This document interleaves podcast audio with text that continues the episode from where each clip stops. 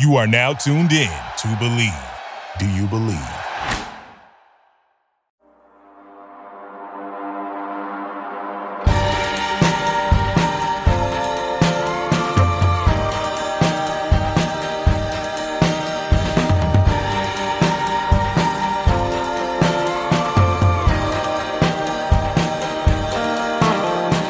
Welcome to episode 49. Close to that. Is it a bicentennial episode? Thank you for tapping into some untapped keg here. One of your hosts, RJ Zimmerman, here with brother in law Montee Ball, repping the Wisconsin Voices of Recovery sweatshirt. Indeed. I got am. the, uh, you know, Ghostbusters. What's up? showing, showing my kids, showing my kids that show. So, how you doing, big guy? I'm good. I'm good, man. Uh, all is well. We had a good night last night. Uh, broadcasting the uh, Fan Control Football League. That was fun. That was fun. But uh, What was the outcome? What was the outcome? The outcome was uh, my team. My team did lose. We did fall short. Yes, indeed, we did. Oh. Do you want to? You want to hear something funny? to Wild Aces. You want to hear something really funny? After the game, the Twitter account for the Glacier Boyz blocked Game Over Greggy, who's an owner of the Wild Aces. Some funny stuff, man. Now, how are you? How, how, how are you doing, man? On this fine Sunday morning. I'm good. I'm good. I uh, uh early morning always seems like, especially darn kids. It was really funny. So oldest, the kids still run into our room and sleep with us at night, and it's just like, uh, I don't know what to. uh I don't know what, you know. We just let them sleep, like whatever. For a while, we are putting them back in bed, and it was working, but um, we're gonna let them be kids for or babies for as long as they can be babies. And uh, my oldest wakes up. Youngest slept all night in his bed, and he sneaks out of bed. He goes, turns really slow, and like shuffles his shuffles his way out of bed, and then puts one foot down, puts the second foot down, tiptoes out of the room. I'm watching him with my eyes like very close. Um,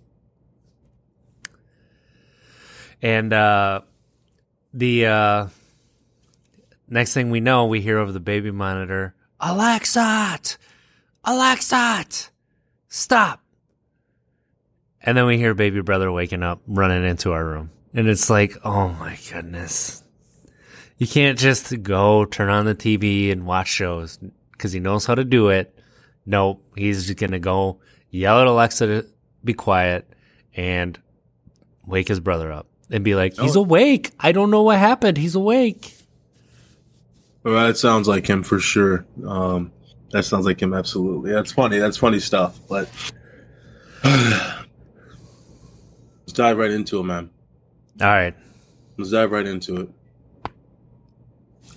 You know, so our Sundays are more serious conversation at the beginning, um, and then obviously we start to talk about obviously some video games, uh, what have you. Uh, you know, kind of things that are, uh, you know, hobbies, healthy hobbies that we have that keep us help to keep us sober. Um, but before we get to that point, I want to I want to talk about something. I want to talk about, uh, you know, kind of what we talked about last episode, which was, um, you know, the opioid crisis and shedding light on what some doctors may or may not be doing when they're prescribing opioids, um, why the opioid crisis is where it's at today due to the pandemic, etc. Um, the data is only increasing. So to talk about, uh, with today, I want to kind of talk about, you know, something that helps to combat the opioid crisis. In a sense, it kind of helps individuals out, um, you know, who may be struggling with opioids or has a family member who is currently using opioids. Um, and that is obviously naloxone. Naloxone is what it's called, but you can also call it Narcan as well. And I'm actually going to read the exact, you know, reason for naloxone, um, just so I don't mess it up. And naloxone, you guys, is used to treat narcotic overdose in an emergency situation. So those who may not be familiar with naloxone, I'm just going to now refer to it as Narcan. Um, essentially, what it is is you get a nasal spray. It's two doses in one nasal spray. If you're if you're in a situation where somebody is overdosing with an opioid, you can provide them with that Narcan, and that really that helps them in a sense come back to life. They actually like to call it the Lazarus Lazarus effect because essentially what happens is the individual who is overdosing is sitting there obviously ODing and losing consciousness, of course, and they come back to life with the doses of Narcan. And I want to bring this up because I want to attack the stigma that surrounds Narcan. And this obviously ties in to what we're doing at Wisconsin Voices for Recovery. And I apologize, RJ. I'm, getting, I'm going to get long winded here for a second, but I'd love for you. You don't. In. You don't have to apologize. You get going. but uh, so the stigma that surrounds Narcan is this: most people feel too ashamed to have Narcan on them. Most people feel ashamed to ask for Narcan. Most people feel ashamed to even speak on or speak of of where to find or get Narcan because they're too ashamed of it because of the stigma that surrounds it. And I'm here to say that we most definitely need to continue to attack this stigma because what we do at Wisconsin Voices of Recovery is we're actually going around the state installing Narcan boxes in hotels and uh, gas stations and uh, other locations as well. We just installed one two days ago, you guys, a Narcan box at a healthcare facility in West Bend. That's right. In West Bend, we installed a Narcan box there. And so, what is a Narcan box? So, what the project that we have is called Nalox box. Essentially, what it is, you're looking at a little first aid kit installed on the wall. As soon as you open it, we get a notification ding to our phones to tell us that it's been opened. And what it is is an individual can just grab it for free, close it, and that's it. Now we just know that we need to go and refill it. But that's the stigma that we are trying to break. The stigma we're trying to break is even if you aren't somebody who currently uses opioids, but you obviously know of someone who is currently using, take the Narcan. Just take it and just have it. Have it like a have it like you do your first aid kit with band-aids or, or antibiotic cream, etc. Have it in your purse, in your backpack, or whatever. That is what we're trying to push for at Wisconsin Voices for Recovery is allow for people, allow the accessibility for Narcan. Just grab it just take it. Um, we installed one at a Hy-Vee uh, about three months ago. Yes, at a Hy-Vee. People just walking in a Hy-Vee and shopping. You see this box on the wall. We want for people to feel comfortable to just grab it. You don't have to explain yourself. You don't have to ask the front desk for it. Nothing. Why? Because you don't have to explain to Jane or John Doe that you're worried about your child uh, who's currently using opioids. That's none of our business. We want for you just to take it and, you know, obviously utilize it in a safe way. Um, so I'm sorry I got longer to there, but I wanted to bring that up because there's a stigma that surrounds it. People are afraid to ask for it, to, to have it on their hands because they're afraid of that judgment. They're afraid of having to answer too many questions. They're they're afraid of just unraveling their entire life to somebody who they don't know. When you don't have to do that anymore. That's what we're pushing for at Wisconsin Voices of Recovery is to make it accessible to everybody to help combat this opioid crisis. And that's what we're doing. So, the final thing I want to add to that, and then RJ, I would love for you to chime in. Where can you find? Where right now, obviously, if you're not stumbling across, and I'm just saying, you know, if you're not coming across our Narcan boxes that we're installing, where can you find it? Well, I did look that up, of course, and I believe there are 45 states right now that allow for you to go into a CVS um, without a prescription. And I believe that you can ask the pharmacist for Narcan. 45 states. I think the ones that don't allow that are Hawaii, South Dakota, Wyoming, um, and two other states. Uh, but a majority of the states obviously allow for you just to step in to a Walgreens or CVS, ask the pharmacist for it, and you will get it. It is of a cost though. I think with the coupon, CVS allows for you to get it with a coupon for two doses. I believe you can get it for $97. Obviously, that'll vary here and there due to taxes, whatever. But I just wanted to throw that out there just so it kind of pairs with what we spoke about last episode about the opioid crisis. Now, I want to share about how we're trying to fight and combat the opioid crisis and what we're doing at Wisconsin Voices for Recovery with installing the boxes around to break down that stigma. So, um, what's the shelf life on Narcan? That's a that's a really really good question, man. And I let me look that up real quick because I do not want to spit out anything incorrect. Narcan. Absolutely. I'm I'm just curious for like you know really if people are carrying it around, maybe it would be something that thirty six months. Should, thirty six months. That yep. It's a heck The of a FDA shelf life. Right. The FDA has approved. Now, how do you store it? The FDA has approved the 36 month shelf life after completing a comprehensive review of data, which included all versions of Narcan. Since the study was conducted using all versions of Narcan, any product previously released with a 24 month shelf life can now be extended for an additional 12 months. Now, the question is how do you store Narcan? How do you store? I assume that teenagers can store it in their wallet like a condom, you know, when they're going to prom, something like that. That's only if it was foldable. So it's, it's a little like nasal device. right, right. Um, you store it between 59 to 86 degrees Fahrenheit. Mm, so obviously, don't recommend it being in your uh, Vehicle. freezer, of course. Do not leave it in your vehicle. Um, it's good just to be left on top of your counter because the beauty about Narcan, obviously, do not administer it to anybody who doesn't need it, and don't allow for your kids to administer it to themselves. But there, there's no harm to it.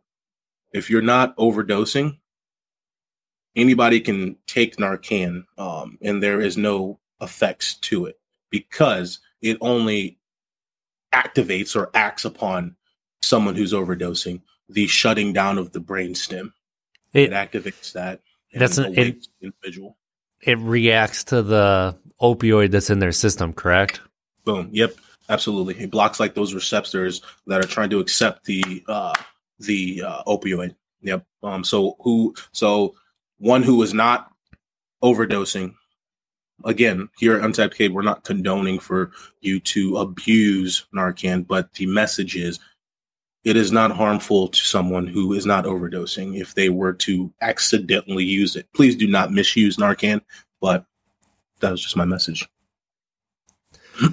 It's a, it's definitely something that I think a lot of people need more education about. Just like we really need education about how bad the opioid crisis is, especially when it comes to, uh, you know, lower to middle class families, because that's where it's the most devastating.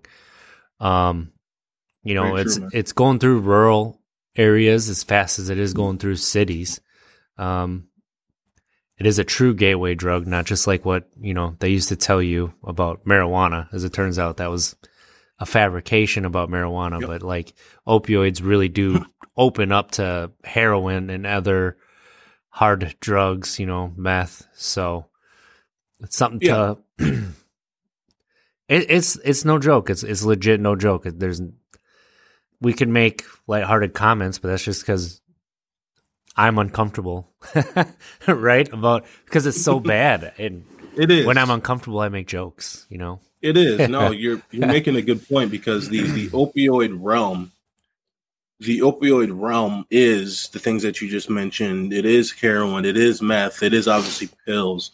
Um, abusing prescription pills. It's it is a broad spectrum, and you're right. You know, you obviously you you hop into that realm and you use one. The data that we're seeing is an individual who is experimenting with one is going to experiment with multiple others. That's the unfortunate part about opioids and the conversation that we that, that I love that we're having here at Untapped Keg, which obviously encompasses all drugs and alcohol, of course, is the stigma that surrounds it. You cannot, and this is a perfect segue, um, RJ, into what you wanted to discuss. Can't expect for an individual who is battling an addiction to then also have to battle this shame and judgment that comes along with it, which is the stigma. That's just not that's not appropriate, and that's not I mean, what what are you what are we doing if we're we're going to shame the individual for using, and then we're going to shame them for getting better, um, or, or or shame them from walking in and and having to you know ask for help or to share personal information so that they can be placed on that track of recovery. We're not allowing for people to do that, and that is a here at Untapped Keg is what we're going to continuously harp on is this god dang stigma the stigma pisses me off because I cannot stand people living in glass homes throwing freaking rocks at other homes. I don't I don't like that stuff. I really don't. And um, again, I'm, I'm going to shut up here because I'm going to get too pissed off at that stuff because I it, it really gets under my skin, big time. It really does. And I know that there was something you wanted to share, RJ, as well about this whole stigma. well, you know, it's something it's something that we kind of talked about um, in a previous episode, but just saw this morning, which Mhm. it, watching it, I was like, my eyes got wide. Like, this was acceptable, but it was. I mean, think, thinking back on it, thinking on how some people still talk about it. When you talk about sobriety, no matter what it's about, people bring negative connotations. They want to either put you down because you were weak, you you know, you you had uh abuse issues, you know, you were an addict. That's what you know, that's what those people say, but Right. when people get so I tweeted out about it and it's uh David Letterman interview from 2013 with Lindsay Lohan after Lindsay Lohan got out of rehab. Um, I didn't know David Letterman himself is a recovering alcoholic. Um, but honestly, that to me, that just makes it worse matter. because he should know better than Yeah.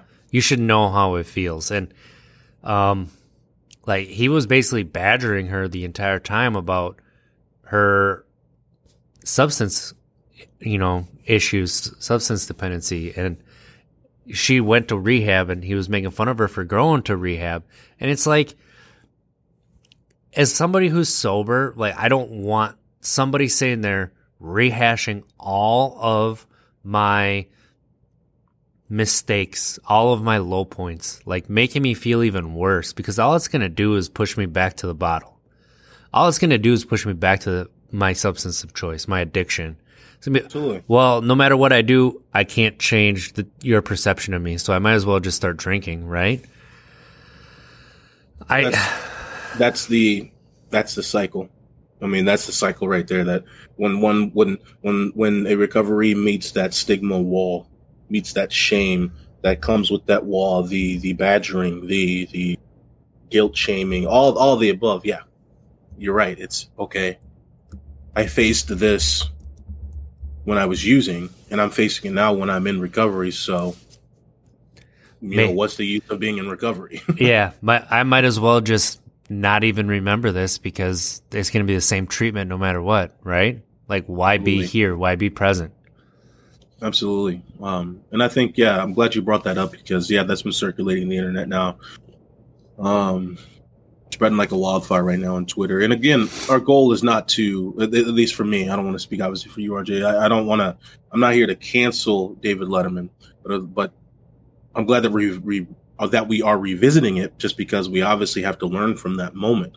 That's a great example of that stigma. Even though they may be good friends, that's still just not a good obviously somebody who is David Letterman on that platform still not that's still not a good representation of a conversation surrounding addiction. Because the young minds out there who may be watching that or may have saw that then can say okay uh, in, in situations that are very difficult to talk about um, addiction this addiction that humor is the great thing to have with it because that helps to just you know kind of make the whole situation feel comfortable which is not the right approach to have with it. It's not because it's not a joking matter unfortunately. When you're looking at the data now the pandemic you guys i see the data from cdc the pandemic um and this is not a joking matter. We have seen a significant spike in overdoses uh, etc because people are isolated at home. Because of the isolation. So it's not a joking matter. I'm sorry man. I'm doing a lot of talking here. No, and I'm glad you are because, like you said, you're you have the information, you have the knowledge that we need to share with us. And when it comes to David Letterman, dude's retired, multimillionaire, like an A, I'm not coming for him. I wouldn't anyway. But pointing out somebody like you shouldn't be treating people like this is not coming for somebody's job. Is not canceling them. true It's saying be better. That's what it is. Like, hey, that's not okay. It's not okay to treat people like this.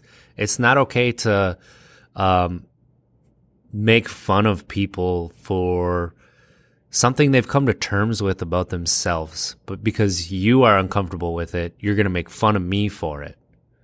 Whereas sometimes when I'm in a situation talking about it and I'm uncomfortable, I will also tell stories about myself that because I don't want them to tell the stories first, like, and make jokes about it. It don't make it right, and it doesn't make me feel good. Just because I'm laughing doesn't mean that I'm, you know, not crying on the inside. That's what You make point. that that's what people need to take a step back when you talk about hey we shouldn't be doing this. Like hey when when you talked about someone that way that wasn't okay. They're not saying hey you're an a-hole. There's no there's no changing that. Like you need to be fired. You need to you need to know you're a bad person. Like no. What they're saying is hey that wasn't the best way to handle that let's be better next time exactly. hey, I'm going to point something out for you to change.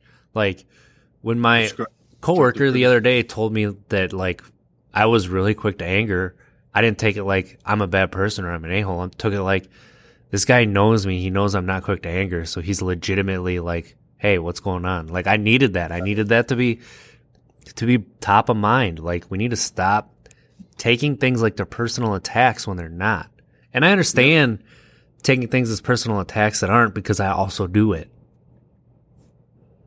No, that's a good. That's a good point. The constructive criticism. Constructive criticism is not meant. It's not meant to be personal.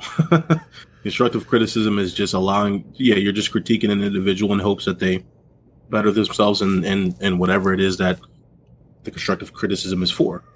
So yeah, you made a great point there, which is yeah, we're not we're not we're not out here saying you know running around with cancel David Letterman signs and, and saying that he there's no place for him in show business or, or, or what have you or whatever. Um, no, he.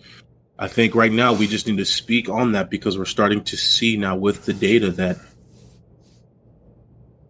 kids are younger who are experimenting with drugs. You guys, we're talking age nine. We're talking age nine, sometimes eight, nine. Um, and so we need for them, obviously, because obviously they have cell phones in their hands.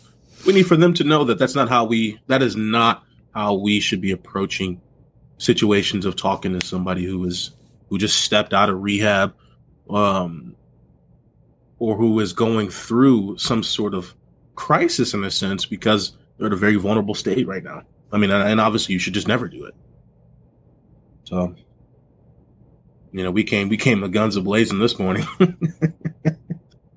We came ready. Right? And you know just just thinking back on um cc sabathia who um a lot of brewer fans know for his legendary stint with the brewers to get them to their first playoff berth since gosh it was like the 80s or 90s like early 90s maybe.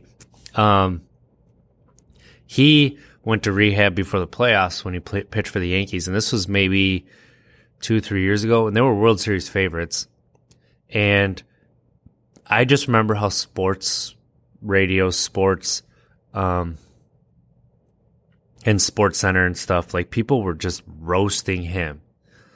Like, why would you put your teammates in that position instead of, you know, going out like waiting until after the playoffs were over? Why would you try to get yourself better? And it's like, hold on a second. Like, he is doing this. It may be something that he has to do for himself, but it's also something that is affecting his teammates, his family, like things that matter more than the score of the game. Things that, um, that just he's trying to make life better.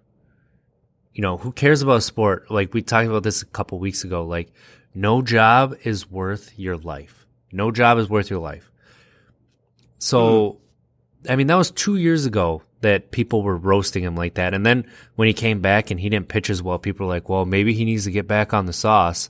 Like, see I mean, see you know, humor is one thing that can get dark quick, but at the same time, when you have a national show, when you have a a national, um, you know, a broadcast, like you gotta be, you gotta know what you're saying. You gotta know how it's gonna come off. You gotta know, like after you say it, just apologize right away. Like you shouldn't have to be called on it when you say something like that. Oh, I was just joking. Like, no, you weren't. You're just mad that you got caught. Like, that's not. Just say I'm sorry. I got caught up in the moment, and I made an off color comment, and that's not what I really believe, and I shouldn't have said that. And that's it, and that's and that's and then you move on. Yeah, it's it's and, and that's the point that we are making is if you're a David Letterman, uh, a Larry King, rest in peace, of course. Um, if you're an Oprah Winfrey, you know, you're you're talking platforms that, you know, that's the that's the pinnacle of of show business. That's the pinnacle of talk show hosts. That's where you want to get to. Um, to have that type of reach, you got to be on top of it. You got to be on top of what's okay, what's not okay to say, new trends or, or, not new trends, but you know what I'm saying of, of of new like like in today we know now in the recovery field we cannot use the word addict. Addict has a significant amount of stigma attached to it. It's almost synonymous with the word junkie. Just not what we use. So obviously, using that as an example, if you're the Oprahs or the Larry Kings, the um, David Lettermans, you got to know that stuff if you're going to be talking about that. And again, that's not what Letterman said, but that was just an example of you got to just be on top of it if you're at that level of fame and and and that great of a reach with your talk show. Um, so hopefully David Letterman says something about it. I don't know if he had in the past or has already or or or, or what, but what I love what we're seeing hmm. now is we're really starting to see a huge push into the recovery world. Um, mental health that's becoming huge right now, which is good because we see what's going on here in America, from gun shoot school shootings to to obviously just gun crimes, uh, to crimes to our youth experimenting with drugs, our the suicide rate in, t- in in young girls is through the roof right now because of social media, cyberbullying. Kids are mean, man. Kids can be very mean. mm-hmm. So this this push into mental health is. I'm glad we're doing it. I wish we would have done it sooner, but well, I guess better late than never. But it's, it's happening. It's happening, and it goes out. It goes out to all aspects of life too. I mean, I really wish people would put action behind words. Um, you know, words are wind. That's from uh, you know, Game of Thrones, the book. words are wind, and uh, like when I say it's I'm true.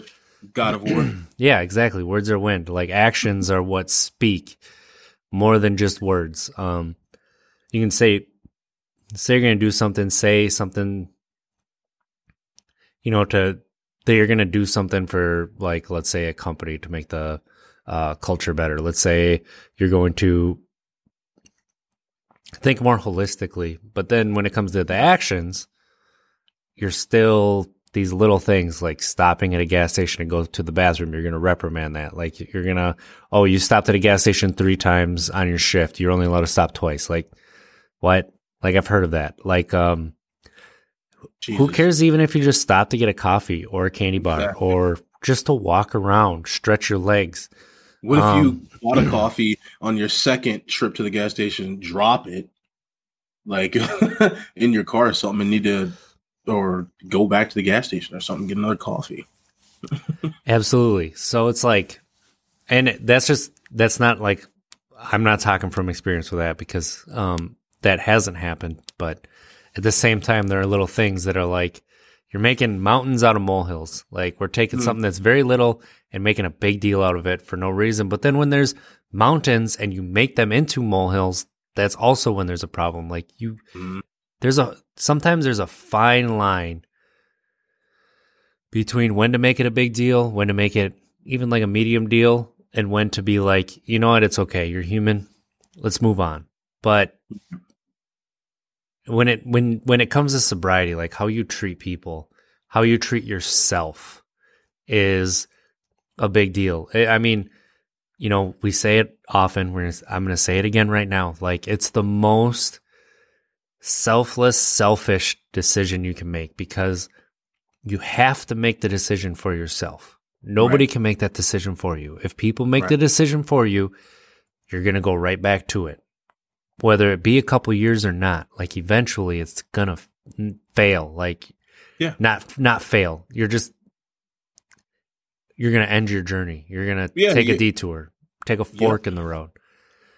You're not a failure because you're not sober if you try to. That's not not what I meant to say. It was the word that came to my mind, but that's not what it is. Like if I had a drink, I would feel really depressed, but eventually I would just get back up on that wagon because I know that for myself, I have to. I have to do this to be proud of myself, to be proud of, to wake up in the morning and just be like, what do I got to do today? And not think, who do I have to apologize for the night before? Not think of, you know, just being there completely as a worker, being safe, Mm. Making sure that I come home to my family. Like I know that I have to stay on this journey to do that. Um, and everybody's journey is different. You know, your journey um, may not be complete sobriety. Um, you know, let's give Knee Brace a shout out here, who's cut his drinking down from four to Knee five Brace. nights a week to one night a week, and one night this week, and then next month he's going to do March to sobriety, which we're going to give you a shout out for that because uh, we're actually going to celebrate that too, Brace. Yep. We appreciate the we appreciate the the love there and the idea. We're going to do something for uh, March to sobriety, which is fantastic. And Absolutely. that that is a good accomplishment. That's something you should be proud of. Like Yeah. starting with cutting down, knowing that no substance is worth having a control over your actions, like what you're going to do. Like if you are, I can't wait till Friday so that I can have this drink. If you are, can't wait till 3:30 so I can drink. So or you know, no matter what it is, like go to the tables and gamble or you know, I can't I can't wait to um I mean, you know, Go to, go to the brothel or some sex addiction. Yeah. Sex addiction. I was It's all the even if like you can't, you feel like you can't function smoking if you're not smoking weed. Like, right. Yeah, it's. You're, I mean, you're you're right on it, man. It's it's it's um the mind altering um state. If you if you can't wait to get into that mind altering state, then that is when that is when you need to identify that as a problem. Uh, absolutely. But hey, knee brace. Congratulations, knee brace. I love it, man. I love it. I love it. That is the harm reduction approach, and uh, that is a very successful approach um, in in many examples. So uh, kudos to you, my friend. That that that that is awesome.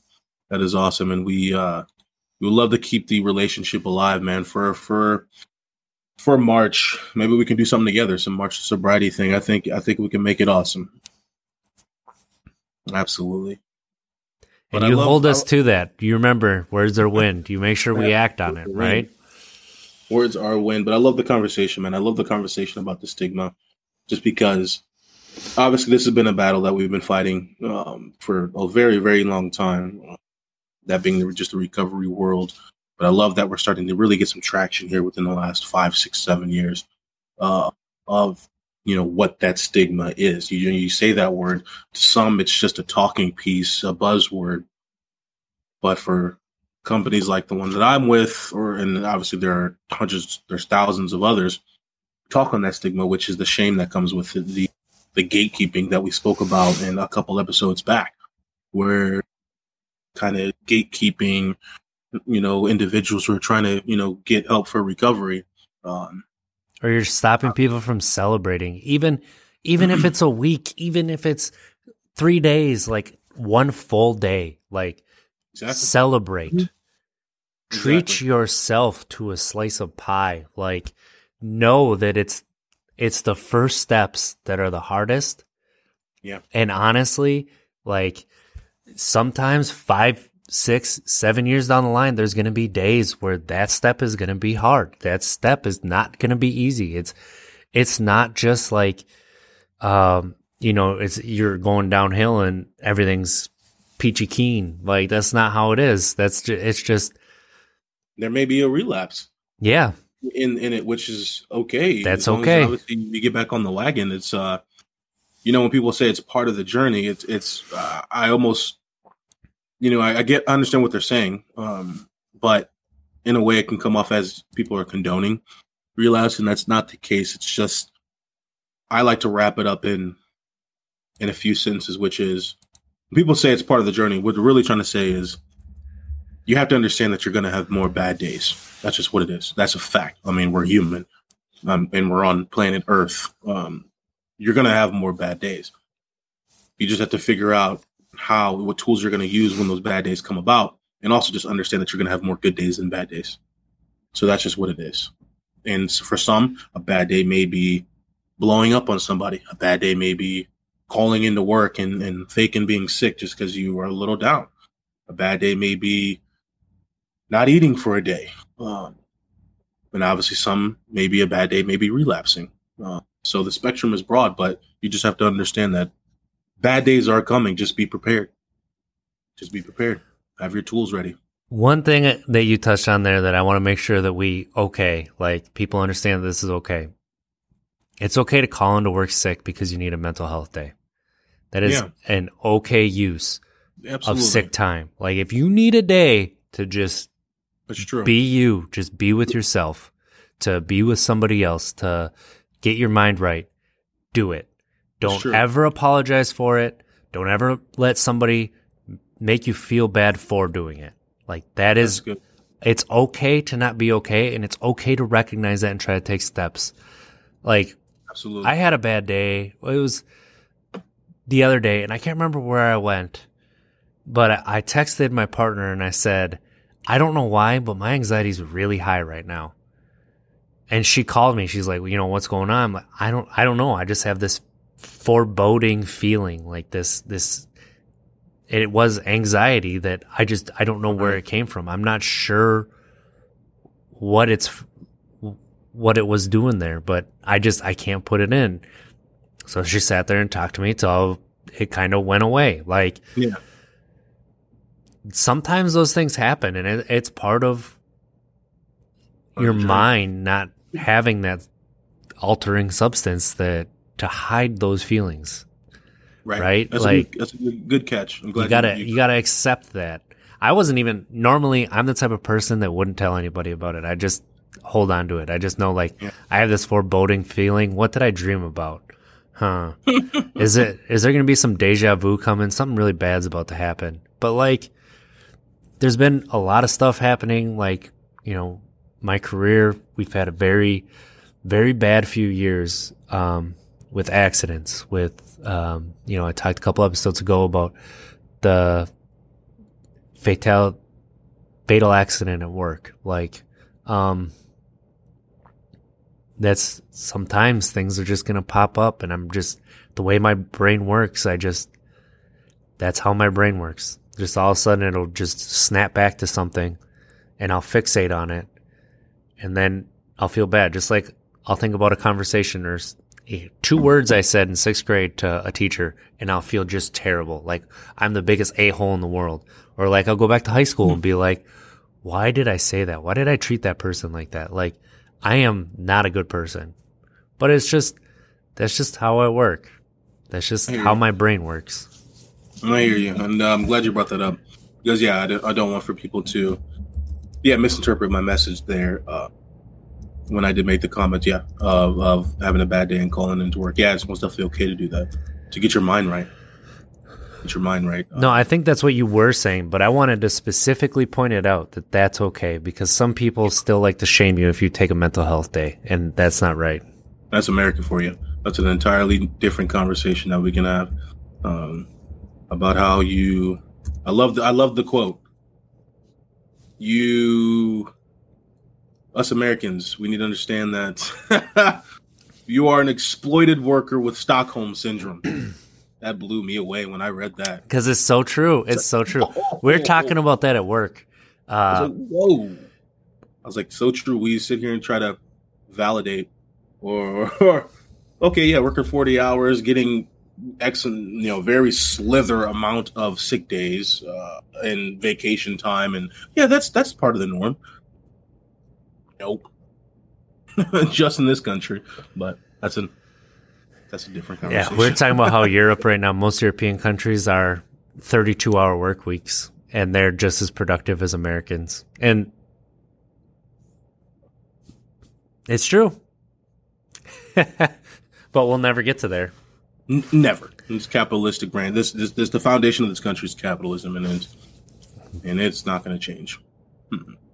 Um, but yeah, I think I think the conversation that we're having today is awesome about the whole stigma and the, and obviously Narcan treating your mind right, doing what's best for you, and that is hopping back on the wagon or hopping on the wagon for the first time, and uh, doing it for yourself. Uh, you have to be selfless, selfless with that act or excuse me, selfish. Be, like selfish. Yeah, thank you. Selfish yeah. with that act because you have to do it for yourself. Because then the beauty about doing it for yourself, you may feel you may feel bad about being selfish about that, but everybody around you is going to reap the reap the, the rewards of being around a sober brother, son, father, sober daughter, or sober partner, or so. You know what I'm saying? So uncle, aunt. Yeah, absolutely. So I love what you mentioned about the foundation of your sobriety you have to do it for yourself. We're humans. We love to do. We're n- naturally a little, little selfish. Just, just each individual, and still focus on that. Do it for yourself because that's what you deserve. No one deserves it more than yourself. And then everybody's gonna just enjoy a sober you. They're gonna love that, but you got to do it for yourself. Period.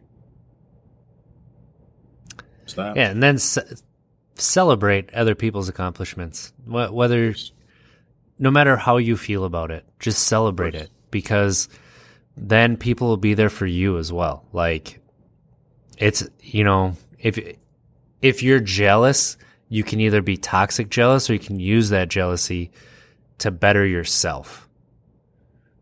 Well, that's so, crazy to me that there there actually probably are people out there who are jealous of other people's sobriety journey. That's that's even wild to me to even think about. Well, that's where gatekeeping comes from. Like, you shouldn't be celebrating because you're only two years sober. Just wait until you're, you know, 17 years sober and, you know. It's like, how did you get to that 17 year mark? Did you just wake up one day and, and say, I'm 17 years? Obviously, you had to start at. Nobody congratulated me. well, if this is how you act all the time, I'm, I don't know if you have any friends to congratulate you. Like, it's okay that other people want to celebrate something. That's fine. There's nothing wrong with that. No, I mean, yeah, the conversation is an awesome one because you really get to when we're talking about this stuff, you you you really you're diving into you're diving into a battle. Really, I like to view it as you're diving in headfirst into the Coliseum and thing that you're fighting across the you know, I don't arena is a monster that's just been thriving for decades, decades on decades on decades. Uh, thriving in a sense to where it's it's it's a significant problem across the masses. I mean, we're talking since the '60s, um, and that obviously being addiction. Um, so that's why I love this conversation because I always like to view it that way. You're diving into this arena, you just got to make sure you're equipped. You have to have the right tools. You have to have the right uh, just things to know, like what are your triggers, what are your stressors, and all of that stuff. Uh, just a beautiful process of self reflection, and obviously defeating that goddamn monster. So, you know, I'm a visual learner. So. if uh, if you need some help, my son likes to take a wiffle ball bat and hit poles and say, "I'm scaring the monsters away." So uh, we can, you know, make some noise for you if you feel like you need some help. Absolutely, man. Absolutely. What else you got? I guess we can jump into some entertainment, huh? Yeah, you've been uh you've been enjoying that Mordhau, huh? I saw I'm you posted a couple videos that were pretty funny. I'm way too addicted, man. I'm way too addicted. Uh you know, I'm starting to really notice the difference between PC games, as I stated before, and uh console games, um, which Although I'm not this diehard PC guy to where I'm just bashing console games now. I don't know. You're wearing glasses now. It seems like you're going to start talking about Excel spreadsheets and oh god, no, doing no. your taxes. No, I just found out what FPS stood for. Um, you didn't know first person shooter? Oh no, I thought frames per second. Oh, your time frames per second. All right. Yeah, I just found out what that meant. So I'm not, not this, I'm not this PC guru, but uh, is an awesome game. Again, I, I spoke about that. Um, if you guys want to change it up, it's a great change of pace, but it's an awesome thing because every single game match that you play. There's just so many different outcomes that are just awesome. Um, but talked about The Last of Us. There's not really, you know, are there any big time games coming out? Are there any any rollouts coming or? We were actually talking about this last night. Yeah, not not really. So like Ratchet and Clank just announced they're coming out in June, which is going to be fun. That's Is that Naughty PS5 Dog? only. No, that's Insomniac. Okay. Naughty Dog is Crash Bandicoot, right. Crash Bandicoot and Jak and Daxter. That's the Jack and Dax. Okay, that's right. Okay. So it's yeah, I mean, you know, COVID's made a lot of different uh, entertainment industries kind of flip on their head, and one of them that has been very different from how things have been done in the past is obviously game development. So how I think that a lot of games are kind of behind schedule. I mean, Resident Evil 8 is actually coming out fairly soon, I think. You got Mass that- Effect Legendary Edition in May. that. They keep talking about that tall lady. Yep. She's like She's like, nine feet tall. that's kind of creepy. So that, she- yeah, She's a zombie. vampire. Oh, vampire. Gotcha. Yeah, that should be interesting. But Hmm. um, you know, it's just like with movies. Like, what what is going out movies this year? So like, you know, you had Wonder Woman 1984 come out soon. Oh, another one like one night in Miami, a night in Miami. Yep. That Yeah, came out. That's is- supposed to be really good. I need to watch that. But The Muhammad Ali and and others met. Uh, pretty cool stuff. I think that's what it's about. Muhammad Ali. Um, was it Malcolm X? Ma- thank you, thank you. Jesus, feel bad. Malcolm X. Although they didn't actually meet in Miami, but they were all there, I think, for some event, and they are just speculating on did they actually have a meeting. That's just what the movie's about, which is which is a beautiful story. It's great- uh. great- great things about it. Yeah, so like TV shows are starting to come out, which is cool. Like they're filming. There's there's some really good TV shows that have uh been put out lately. So like, you know, I've been into Warrior. I think I haven't heard if the third season's been picked up yet, but I hope so. Watch that on HBO Max if you can. It's really, really good if you like uh martial arts. But more than that, it's a good timepiece, right? Like how humans have and especially white Americans have always treated people poorly. Is that Um, similar to the Tom Hardy movie Warrior, where he fought his brother? No, it's not even close. No, okay, because you said martial arts and you said warrior. I'm like, okay, wait. Right. No, no MMA. It's based in like 1870s San Francisco. So, okay, okay. um, it's like Chinatown and then like how the Irish and the Chinese had a rivalry that was very not, um, healthy. uh, what else is, have I been watching? What have you been watching? Um, WandaVision. WandaVision is so good. go. So I'm gonna start- good. I'm gonna start watching that. I keep hearing people talk about that. I, I'm gonna start watching. Marvel just kills it. Like they got I'm these just not a small fan, characters that come back, and it's like, what? I'm not a fan of Vision though, but I guess I need to. I guess obviously I can learn more about Vision, huh? And uh, Wanda, what's her name? Is it Wanda? Yeah, it's Wanda. I guess that's Wanda Vision. Learn more about their backstory and stuff. It is not a lot about their backstory, Okay. but the first five, six episodes are 30 minutes long. So like, it's not much time investment. So if you're not enjoying an episode, it's like you know, snap of the fingers and it's over. That's what it feels like. So yeah, I, that that show is it's funny. It's got a lot of humor. It's there's small details that you can. Is it catch. like sitcom sitcom format?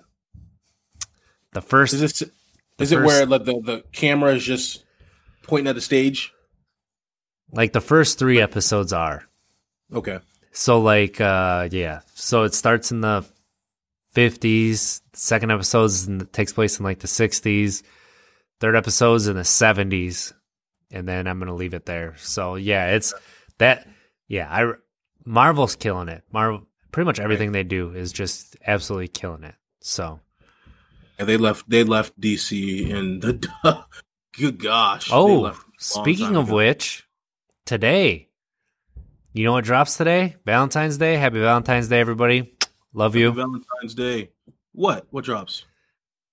Justice League, the Snyder Cut on HBO Max. The four hour movie of how. Jared, Jared Leto's back, right, as Joker? Yeah. Not a fan, but hey, we'll see. The, this is Zack Snyder's original vision for the movie, which is completely different than the movie that came out, it turns out, which is unbelievable.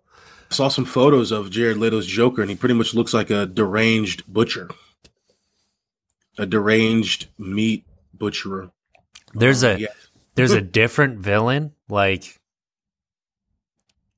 Cyborg looks way different. Like, dude, this it actually could be entertaining. Unlike the actual Justice League movie that came out to theaters. That movie was pretty bad. Yeah, it's almost as bad as Batman vs Superman, but not Batman quite. vs Superman. Batman vs Superman is way better than way better than the Justice League. You're right, it is. But. Batman vs Superman is not Don't I wouldn't it. even call it a good movie. That's Oh just my my God. opinion. You know, it's average. It's fine. You know that you're in the minority. It's you are the- like big time in the minority when you say that. it's the definition of a capital F fine movie. All right, let me Rotten Tomatoes that bad boy. I I am not as much in the minority of that as you might think.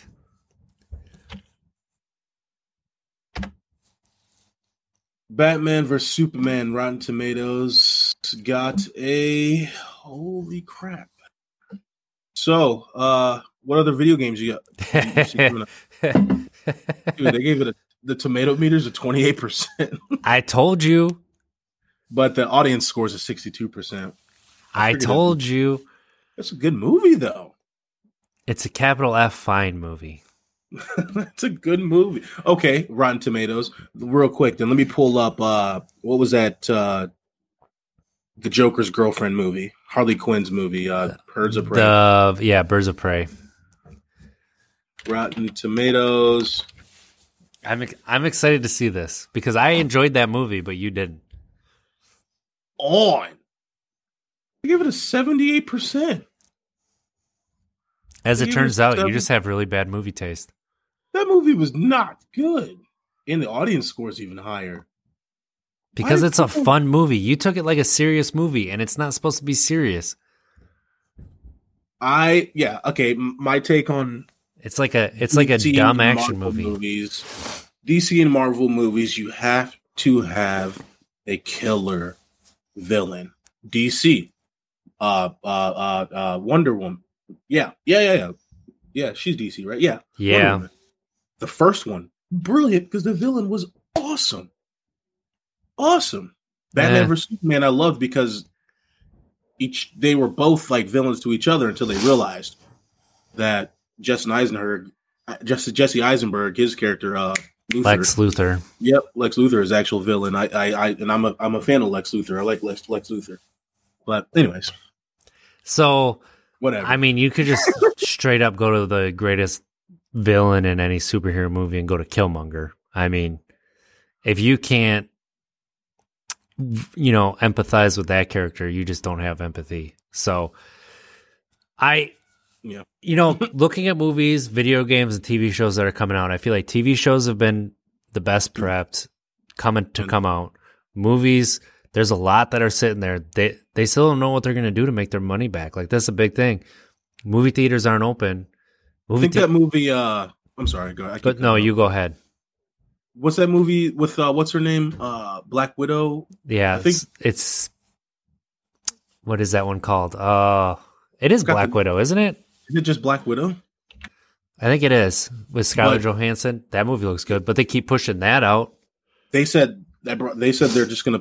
They're they're gonna put br- bring it out in the movies, movie theater. Yeah, that's what. Because then there's uh Captain. That's what is it? Falcon and Winter Soldier. That looks re- like a really good show too. That looks like it's gonna be a cool buddy comedy, and I'm Nice. I'm here for that. I'm here for that. is it the same actors? Yeah, and it's a TV show. It's a. TV show on Disney Plus. said that he was done playing Captain America No, it's not. It's uh, Falcon and the Winter Soldier. It's oh, not. Falcon and the Winter Oh, Soldier. I thought you said and it turns out that he maybe uh, Chris Evans may be coming back as Captain America. He probably is. Oh, so th- for some reason when you said Falcon, I thought, okay, so that, That's because that- he's going to be the next Captain America. that's Just true. think about that. Pretty soon, He, he took the you're going to have a black person playing Captain America. Right. I think that that role can be a black person, a Latino person, an Asian person, because I think that just symbolizes, you know, that's just That symbolizes what we want Captain America to be. yeah, it's Captain America. It's a melting pot. America is. Uh, we are accepting of all cultures, We want to believe we're accepting of all cultures. right? Fortunately, we're not there yet. But Um, yeah, it- to me, show- if Marvel made an immigrant Captain America, like, dude, like a Latinic immigrant Captain America, what kind of Tell me. message would that see? Say, send. Like, that's a message you should be sending. That's what they used comics for. That's why the X Men were created. That's why, um, you know what he should do? The beautiful. that's what comics talked about all the time. That's what they did. He Million should- dollar idea here. For real though, and, and it's it's I'll give you credit on it. Have a Latino, um, well, you said Captain America, or who'd you say? Yeah, yeah, Captain America. Have like the first episode, him walk up next to like Trump's wall, just like just like push it over, just and just just falls like paper thin and just falls. Well, have you seen the videos that uh, they made the bars so wide that you can just turn yourself sideways and step in between? I love, and again, I'm not making joke of of people fleeing for asylum. Uh, just wanting to really just making a joke about that dumb About racism, about that dumb wall. Yeah, about stupid What? racism. absolutely. Um, but I think yeah, man, TV shows have been on the rise. Yeah, time, which I'm- which makes sense. If anybody has it, Apple TV membership for one month is worth it to watch Ted Lasso. Best show I've seen in like three years. That show is amazing. you keep talking about that, I'm gonna. It's like it it's five dollars for one month. Five dollars for one month, and that cheap. show is amazing. five bucks. Absolutely. It's yeah, like man, Jason Sudeikis. Yeah, Jason Sudeikis. He just killed it in that role, and everybody around him just absolutely crushed it. I, I cannot recommend that show enough. I'm a fan of him. Ashley has liked it so much that she's watched it twice, and she doesn't Oh, watch shows twice. She watched the She whole thing doesn't. twice. First, so that might be the first show I think she's ever watched. They're half-hour episodes, so they go really quick, and it's like it's it touches serious topics, but then like it's lighthearted too. So Okay.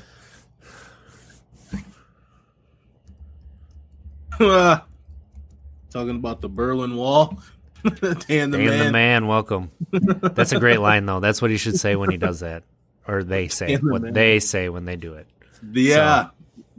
Million dollar idea right here. like Germany had a wall too. Just step across.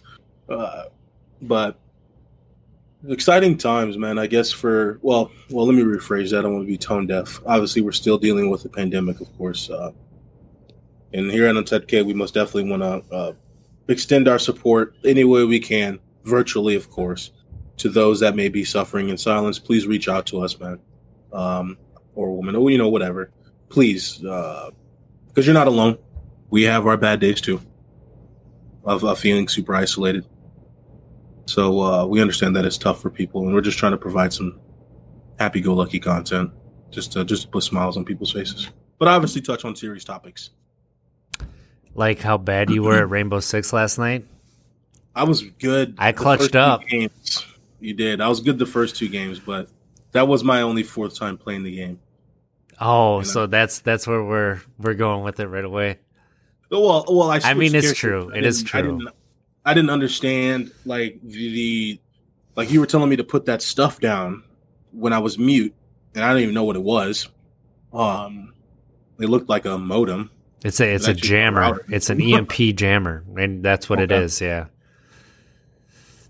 Once I it's kind of like Apex. Once you understand the the character specials and stuff, then obviously know knowing when to use them. Yep. Uh, That's when you and how to use them for sure, for sure, for sure. That's when you excel in the game. Uh, I, I I do like it. It's different pace, of course, from Rainbow Six. Very slow pace, but obviously I like the realism of it. Obviously, if you're in battle, combat, uh, you know, in that sense, I guess with guns and stuff, you're not going to run into guns ablazing like you do in Apex or like you do in Warzone or something because obviously a few bullets, that's all it's going to take.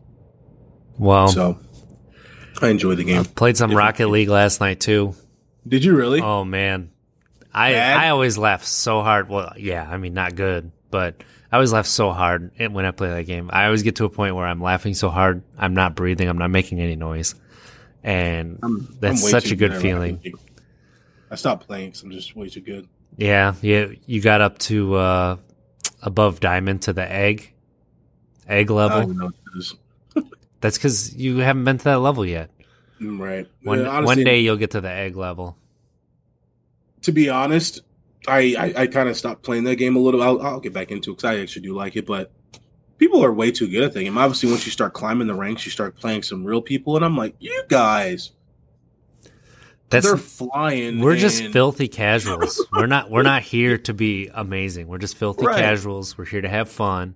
That's it. They're they're flying and carrying the ball while flying, and then they'll pass it to their player who's also flying, and he'll, you know, spike the the ball into the net. I'm like, okay, gee, like That's not real. That can't really happen. Cars can't fly with like soccer balls. well, oh, they can if you watch any Jason Statham movie. I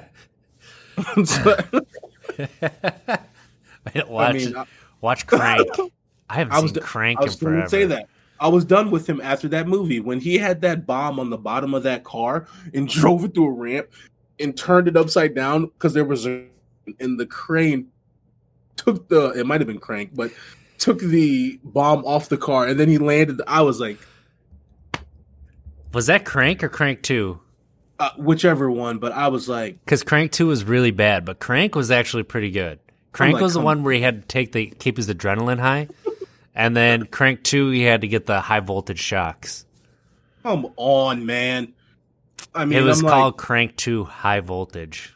because there's this awesome video that I that I watched a long time ago, and they were talking about the Fast and Furious movies because all of a sudden now Fast and the Furious is not about racing cars anymore. It it it never was after the first one. Uh, I guess Fast Two kind of was. I, I think guess. I think one, two, and Tokyo Drift were all about racing, and you're gonna lose your car if you lost the race, and that Yeah, was the fun stuff about it, the street racing. Now they're doing espionage, international arms races, and trades and dude, they're going to space in the next one.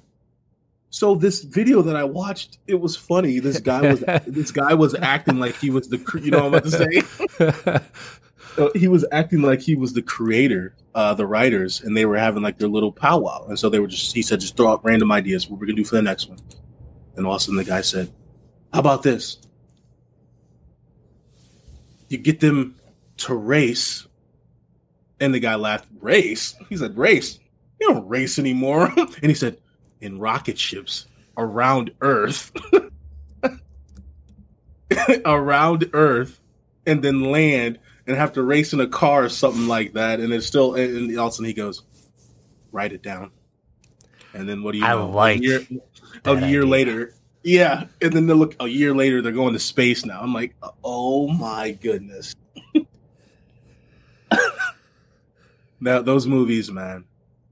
I understand you're watching for entertainment, but when this fool, Vin Diesel, purposely wrecked his car, flew through the wind, through the car, or something like that, and caught because they both wrecked on the, on the opposite side of the highway, and she was gonna fall down and Letty.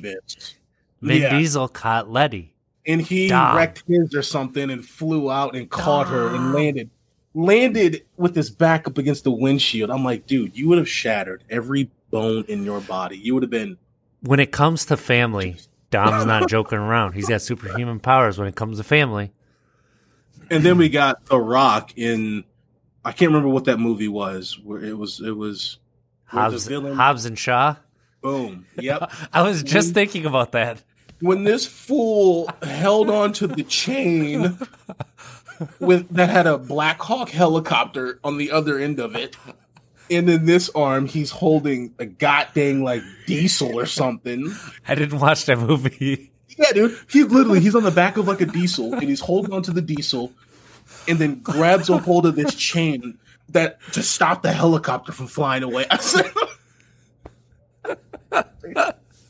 I watched it with my dad. I looked over at my dad and I said, I'm done with this whole movie right there. I understand when you're watching a movie like that, you're going to have some things that are not possible. That's the beauty about going and watching entertainment. But when you get to the point of a fool, somebody holding a goddamn helicopter with their arm, he he wrapped it around his arm a chain and was like this, and holding on. I said, "Y'all can miss me with this whole movie. I'm done." Oh, oh my god! done. I said, I'm done. I said, if he's capable of doing that, then there should be no movie. There's no conflict if you're that strong. There's no plot if you're that strong. he's gonna do that, but then go into fist to fist battle with the villain and like get whooped and stuff like that. I'm like, okay, I'm done with this. movie. You got the strength to hold a helicopter. That's GI Joe two right there. I think the Hulk may have struggled. You know, he grunted a little bit throwing a helicopter, like. Not not not not the Rock,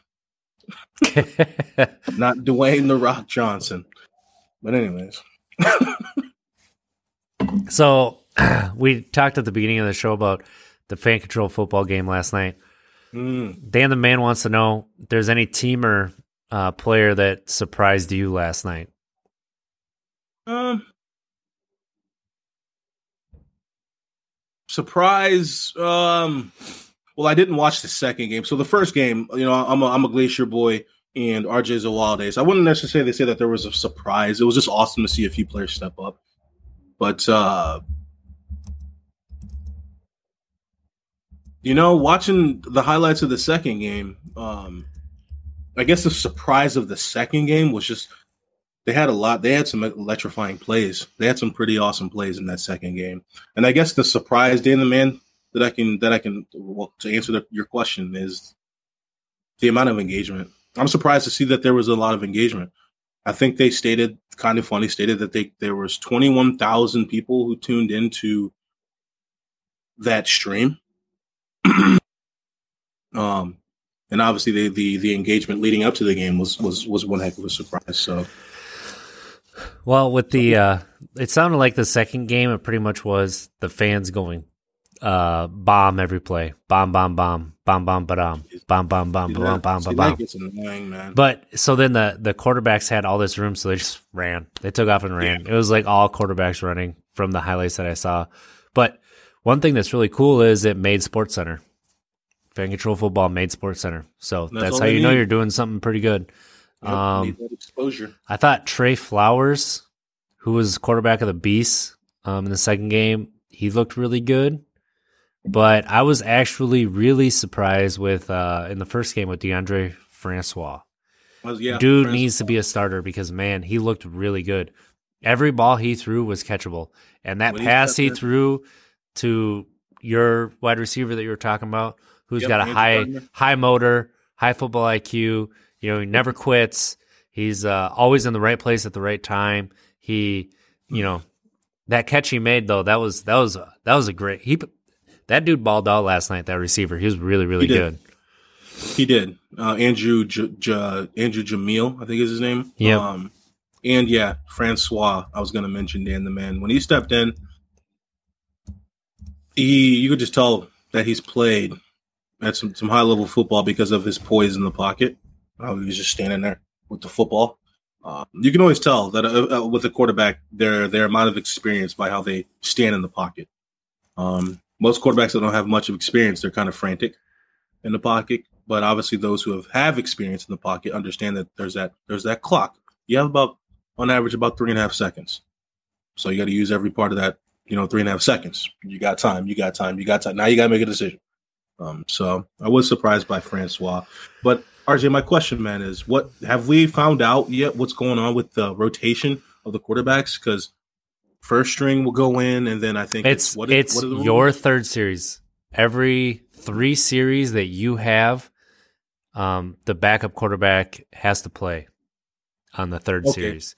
So, So, what happened then? the starter for kind for the Wild Aces separated his shoulder on that fourth down run he had, He did. and then he finished the drive, completed the two point conversion, and then was out for the rest of the game with a separated shoulder. You know, fan pulled a Kobe- controlled football. He pulled he pulled a Kobe Bryant, rest in peace, Kobe, but shot the free throw after tearing his Achilles. Bro, Uh, that he looked really good though. Like all his passes were right there. Like that starter for the Wild Aces, I was I was impressed with him. But I think it's gonna I think it's gonna end up being a really good product. I think that I think there's some things that got ironed out. It was the first game last night. I think the second game was a lot faster. I think Dan the Man's already Yeah. said it was much faster, and that's good. That's what they need.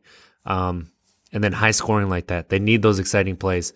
The Well, I defense mean- doesn't matter as much. It is cool to see good defensive plays, uh, plays, but Well, here's the thing: is I think we would be doing a disservice of not mentioning the one player that ratchets ratchets up the gameplay of the second one. Even though we may not agree with his behavior off the field, we're only just speaking about the game, and that's Johnny Manziel, of course. Um, I'm sure he had a lot to do with the electrifying part of that that game. I did see his first scramble; he took it for like he took it like 30 yards, but um, there's some there's some there's some players. Oh, the backup for Manziel looked good too. Oh, that's that's that's good to know. yeah, he did. He was the one who made that final play. Oh, wow! This the and the, he dumped it and Yeah, where he like spun right. away, like almost got sacked, turned around, went the other way, dumped it off, and then dude got hit out of He said- bounds at like the four yard line. he said, "Oh!" He tried to dive. He tried to MJ in Space Jam, and uh fell short. Yeah, that I, was that was cool. a difference that I would make in the game. There's two differences. I think they should just widen the field by 10 yards and lengthen it by 10 yards. Give them 60 yards and give them a little bit 10, 10 more yards on the width. I feel like the field is still too short um, in, in, in both dimensions, but with but with both dimensions. Um, Well, with no kickoffs, I don't. that's true. I think the length of the field is fine, but yeah, if you widen it out just a little Maybe bit, wide. you give them That- give a little bit more space in the middle of the field, right. could make for some fun. That's for sure. That's it's a skinny. That's a skinny field. And, I mean, it's an arena football league field, is what it is. Yeah. Right. But I do like the no kicking. I love the two point conversion. Like, yeah, I did see that. Knee Brace pointed out his uh, what Johnny Manziel's Johnny Football said at the end of the game: "Win or lose, or zappers are win or lose, we're gonna booze." And it's like, See, that's why we make the comment of We do not agree dude, with his off the field actions, um, but if we're strictly talking about the game of football and obviously fan control football, we're talking about the second game.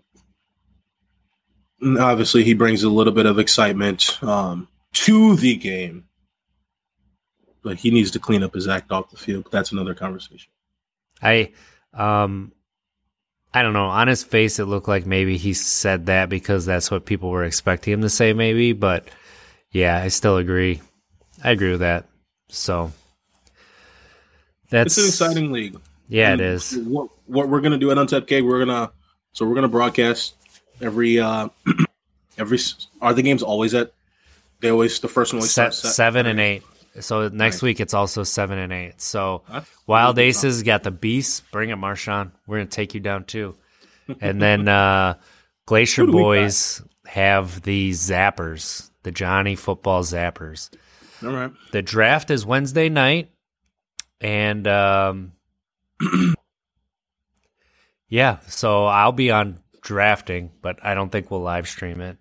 And No, then, um, you know, we'll see. It'll be interesting to see how the draft goes because I think backup quarterbacks might be drafted a little higher than they were. We can. We do our sports podcast Thursday night, so I guess we can just. It's Wednesday night.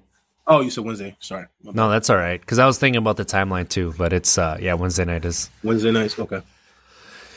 Yeah, and no. uh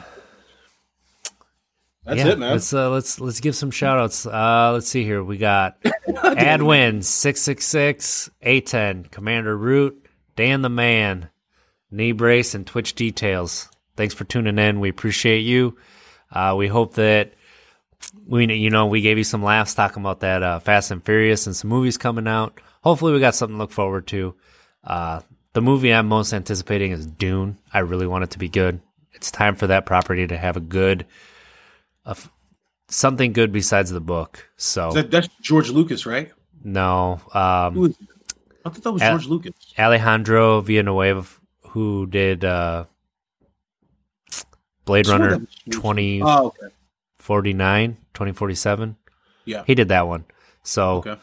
which I really like that movie, but I can't remember the name of it right now. But let's uh 2049, I think, or yeah. let's try to be better tomorrow than we were today. Because at least if we failed, we're trying. Mons, where can they find you? You guys can find me at Monteeball28 on Twitter. So the eight is not there right now. I don't know why I tried to fix We'll, that. we- we'll fix the eight, but Monteeball28 on Twitter, Instagram, Monteeball. Um, obviously, our Untapped Keg pages as well. Shoot us topics, questions. Um, one thing I do want to mention: we're working out the logistics right now, the scheduling of getting a special guest on um, for our Sunday mornings. I'm not going to say his name yet, but uh, uh, it's going to be fun. There's a gentleman that I played football with, you know, at or with the Broncos. So we're working on getting that scheduling down, and uh, it's going to be pretty cool. But thank you guys for your engagement. RJ, where can they find you? Yeah, you can find me at it's Trickster ITZ. The I is a one.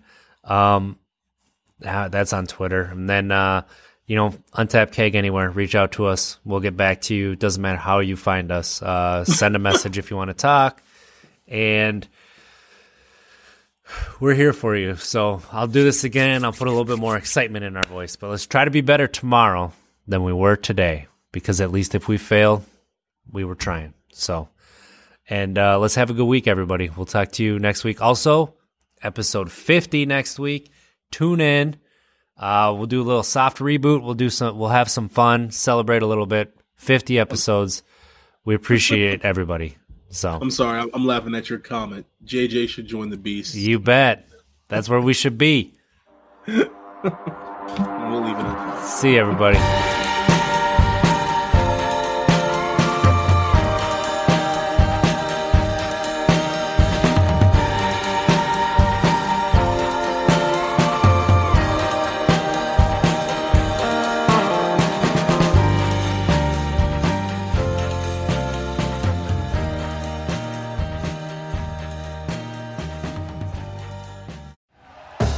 Thank you for listening to Bleav. You can show support to your host by subscribing to the show and giving us a five star rating on your preferred platform.